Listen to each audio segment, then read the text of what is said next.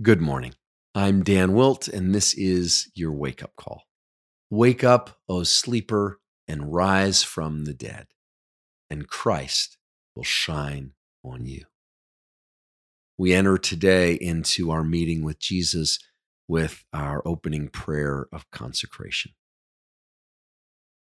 Jesus, have mercy as I move through this day. You in me, and I in you in the times of peace the hours may bring, in the seasons of wilderness that make me strong, in the freedom of surrender before your cross, in the power of the resurrection that makes me whole. Jesus, have mercy as I move through this day. You in me, and I in you. In your name I come.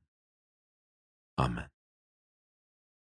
Our reading for today is titled If, Part 2. And our scripture passage is from Luke 4, verses 1 to 7.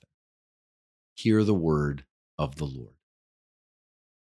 Jesus, full of the Holy Spirit, left the Jordan and was led by the Spirit into the wilderness, where for forty days he was tempted by the devil. He ate nothing during those days, and at the end of them he was hungry. The devil said to him, If you are the Son of God, tell this stone to become bread. And Jesus answered, It is written, Man shall not live on bread alone. The devil led him up to a high place and showed him in an instant all the kingdoms of the world.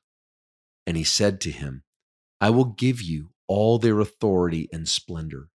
It has been given to me, and I can give it to anyone I want to. If you worship me, it will all be yours. Consider this. If. There it is again. For the second time in the testing, the temptation of Jesus in the wild, this simple two letter word appears again. I'm incredibly confident in who I am in Christ until a dark voice in my mind questions me. Why are you so confident in who you are in Christ? Have you met you lately? You're fearful, anxious, proud, forgetful, and you lack both trust and compassion. You should question if you are enough, if you'll even make it through this life and finish halfway well you're not such a healthy person, let alone a disciple of Jesus. If Jesus has already had his sonship and his captive releasing vocation all embodied in his sonship, the purest essence of his calling, questioned, right after its declaration in his baptism by John in the Jordan. He's pulled through and modeled the way through for you and me having been, quote, tempted as we are, yet he did not sin. Hebrews 4 15. But this second if is different from the first. This if represents a key, a doorway to a better destiny. This is the kind of if filling the pages of books, the internet, and the social media promises of self made entrepreneurs around the world. If you do this, that, and the other thing, you will get this result. That is not to say that some of the ifs out there don't work, they do. But in working in their limited way, they can displace the better way that leads to a different kind of good life than they promise.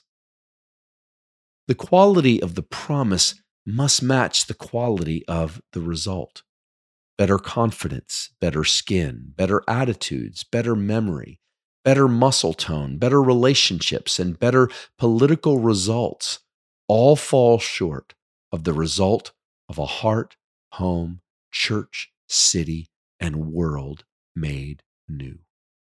So while a president or prime minister promises a bright, bold future for the greatest nation on the earth if they are elected, the promise can never match reality.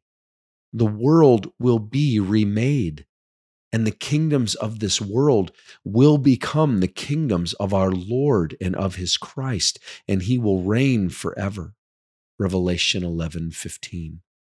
The golden age will come when the one true king ushers it in, not when a politician has control of a tiny kingdom's administrative reigns for four years of all human history. If you worship me, is the key offered to the door of a sufferingless path for Jesus. All gain, no groan. All power, no pain. It's tempting. I would be lying if I said it wasn't. If I simply stop worshiping God, which is the equivalent of worshiping Satan, I might be able to have a life with limited suffering. I like the sound of a life with limited or no suffering. But you know the sound I look forward to more? I look forward to the sound of my Father welcoming me into eternity with the words, Well done, good and faithful servant. Come and share in your Master's happiness. Matthew 25, 21. That's the sound we all want to hear. The prayer. Lord of the wild, we're not above disconnecting our worship from you and turning all that praise and confidence toward ourselves. In so doing, we would worship ultimately the enemy who seeks to destroy and destory us. We choose to stay in your story, to worship you only. In Jesus' name, amen the questions. Have you ever followed the quote, if you do this, then this will happen, end quote, strategies to the good life offered in this world? What was your experience? And did it ultimately help you grow in your faith? For the Awakening, I'm Dan Wilt. We hope that today's entry challenged and encouraged you. And thanks for listening to the Wake Up Call, powered by Seedbed. Be sure to share this with a friend, leave us a rating, and subscribe wherever you prefer to listen to podcasts. Find out more and join the movement by visiting our website at seedbed.com slash wakeupcall.